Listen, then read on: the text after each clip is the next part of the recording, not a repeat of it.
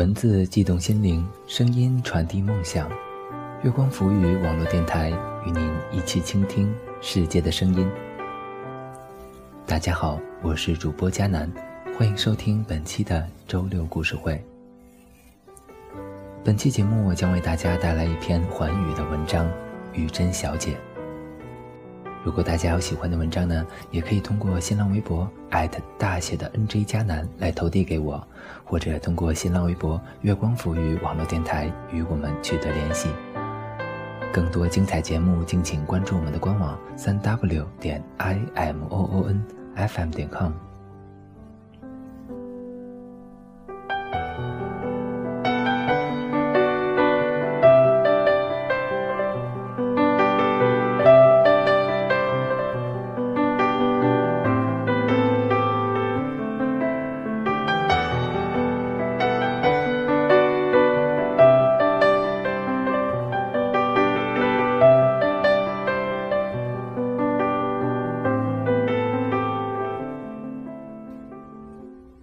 甄小姐，文，环宇。我的世界里没有坏女人，你们之所以对她有偏见，是因为你们不了解她。那天深夜，我开车从天桥路过，经过天桥底下的时候，遇到了她。她一个人醉醺醺的倒在路边的人行道上，当时她也烂醉如泥，意识也已经模糊不清。嘴里嚷嚷着骂人的脏话，周边的店铺都已经打烊，路上多时不见一个行人。出于好心，我把他抬进车里，带回了家。第二天清早他走后，我便再也没有遇见他。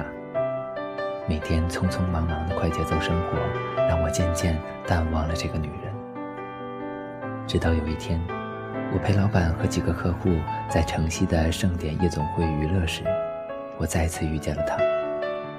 当时我在走廊抽烟，看到他从我身边擦肩而过，我跟着他一路走过去，看见他跑去卫生间呕吐。等他从卫生间出来的时候，我上去跟他搭话，然而他并没有理我，径直走进了一间喧闹的包房。应酬结束后已是深夜，我开车把老板送回家里。老板告诉我说，他的手机落在夜总会，让我回去找一下。我开车再次回到夜总会，在进进出出的人群中，却始终没有看到他的身影。找到手机后，我打听夜总会的服务员，并描述了他的样子。服务员告诉我，他叫于真。我和于真的第三次见面是在师范学院的门口。老板的女儿晶晶在师范学院念书，周末的时候，老板让我去接晶晶回家。我把车停在师范学院门口的马路旁边，摇下车窗向外张望。我看到晶晶和另外一个女生一起从学校走出来。虽然那个女生一身学生装束，但我却一眼认出来，她就是玉珍。玉珍边走路。便和晶晶谈谈笑笑，样子格外明媚，与我在夜总会遇到的她判若两人。开车送晶晶回家的路上，晶晶告诉我说，玉珍是她的同学，也是她的好朋友。过了一段时间后，我从晶晶的口中了解了关于玉珍更多的事情。玉珍的父母在一场车祸中双双遇难。几个股东毫不顾忌地分夺了公司的全部财产，父母苦心经营的公司从此一哄而散。这一切让原本不幸的玉珍雪上加霜。父母去世后，玉珍和奶奶相依为命，本以为一切都会好起来，然而命运的诅咒却再次降临。在玉珍刚上大一的时候，奶奶突然重病。高额的医药费用花光了他们全部的积蓄。玉珍求助了所有可能给予帮助的人，但却始终未能凑足差额。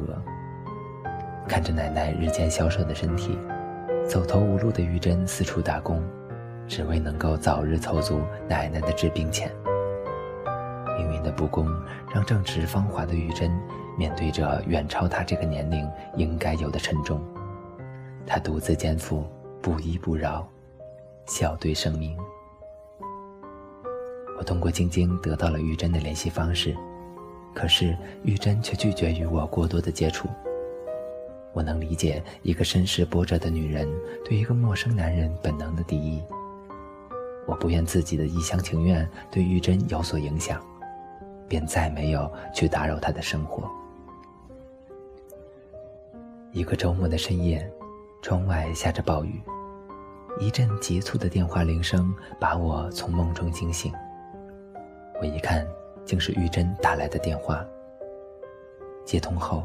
玉珍告诉我，奶奶的病情突然恶化。万般无奈之下，只好求助于我。我开车急忙赶去，将奶奶送进医院救护室的那刻，我和玉珍悬挂的心才算落地。我陪着玉珍在救护室门外等候，她脸上湿漉漉的，不知道是雨水还是眼泪。我轻轻擦拭掉她脸颊的水珠。将外套披在她瑟瑟发抖的身上。即便再坚强的女子，也有脆弱的时候。强颜欢笑的背后，玉珍默默忍受着生命中全部的苦痛。经过几个小时的抢救，奶奶的病情终于稳定下来。尽管玉珍一再拒绝，我还是执意垫付了奶奶的医药费。玉珍说：“将来一定会把钱还给我。”我说：“我不用你还钱，我只愿你能好好生活。”玉珍看着我点头，再没有说话。奶奶出院后，我常常去看望奶奶。虽然奶奶的身体已经大不如从前，但是每次我的到来都会给奶奶带来欢乐。玉珍从此再也没有踏足过夜总会，她在学校努力读书。并利用假期时间回去做家教。每次我去学校接玉珍回家的时候，玉珍都会把她和学生们在一起的趣事讲给我听，时常逗得我开怀大笑。两年后，日渐衰老的奶奶还是离开了人世。奶奶是拉着我和玉珍的手走的，她临走前把玉珍托付给我。我答应奶奶，一定要给玉珍最好的生活，不再让她受到任何伤害。玉珍毕业后，我带她回家拜见了父母。善良的玉珍得到了家人的认可和祝福，我和玉珍很快就办理了结婚手续，并在一家酒店举行了简易的婚礼。一年后，玉珍生下了一个女儿，女儿面目清秀。像玉珍一样楚楚动人，原以为生活可以就此安静下来，然而命运的玩笑似乎才刚刚开始。在一次家庭的联欢聚会上，许久不见的表弟也赶来凑热闹。表弟初中辍学后便混迹社会，不务正业的他整日游荡在各种娱乐场所。多年前，玉珍与表弟有过一面之缘。轻浮的表弟曾遭到了玉珍的当面责备。这次在全家聚餐的饭桌上，表弟旧事重提，当着家人的面指认于真曾是盛典夜总会的坐台小姐。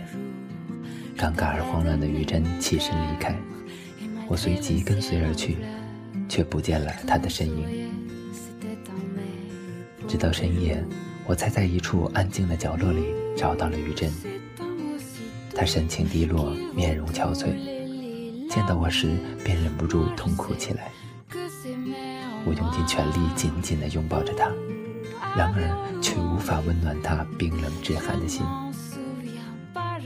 于真的事情很快在家人中间传开，从此我们陷入了不断的困扰和麻烦中。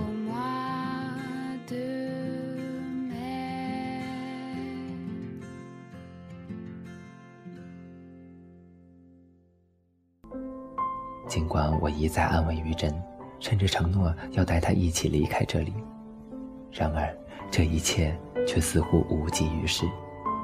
终究难以平复玉珍心中的伤痛。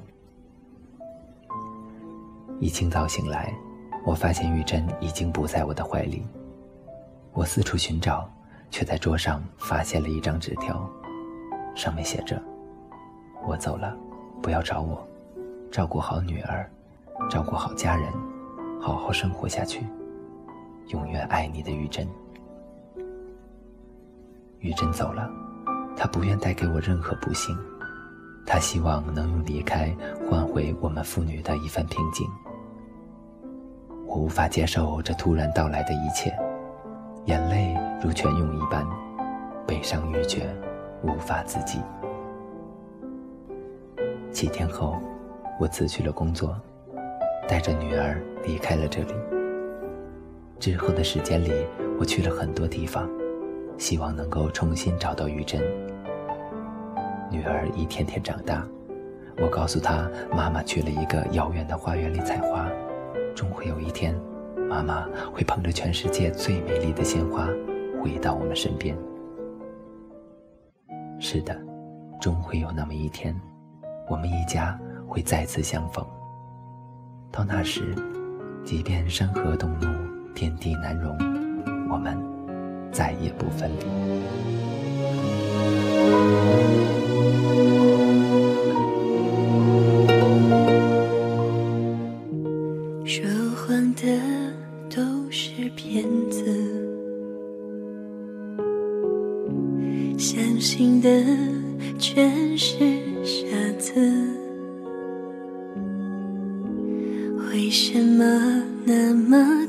人还是要把自己变成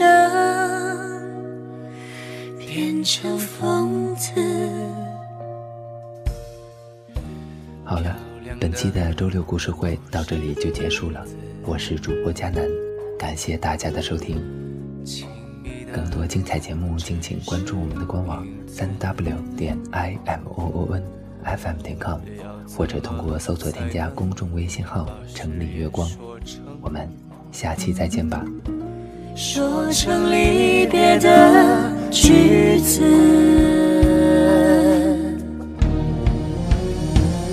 我愿意，愿意被贪婪疯狂，愿意隔着妄想，用假象拥抱痴迷。拖着绝望离开你，只要你放弃比爱的彻底。我愿意，愿意被贪婪疯狂，愿意隔着妄想，用假象拥抱痴迷。抱着绝望离开你，只要你放弃比爱的彻底，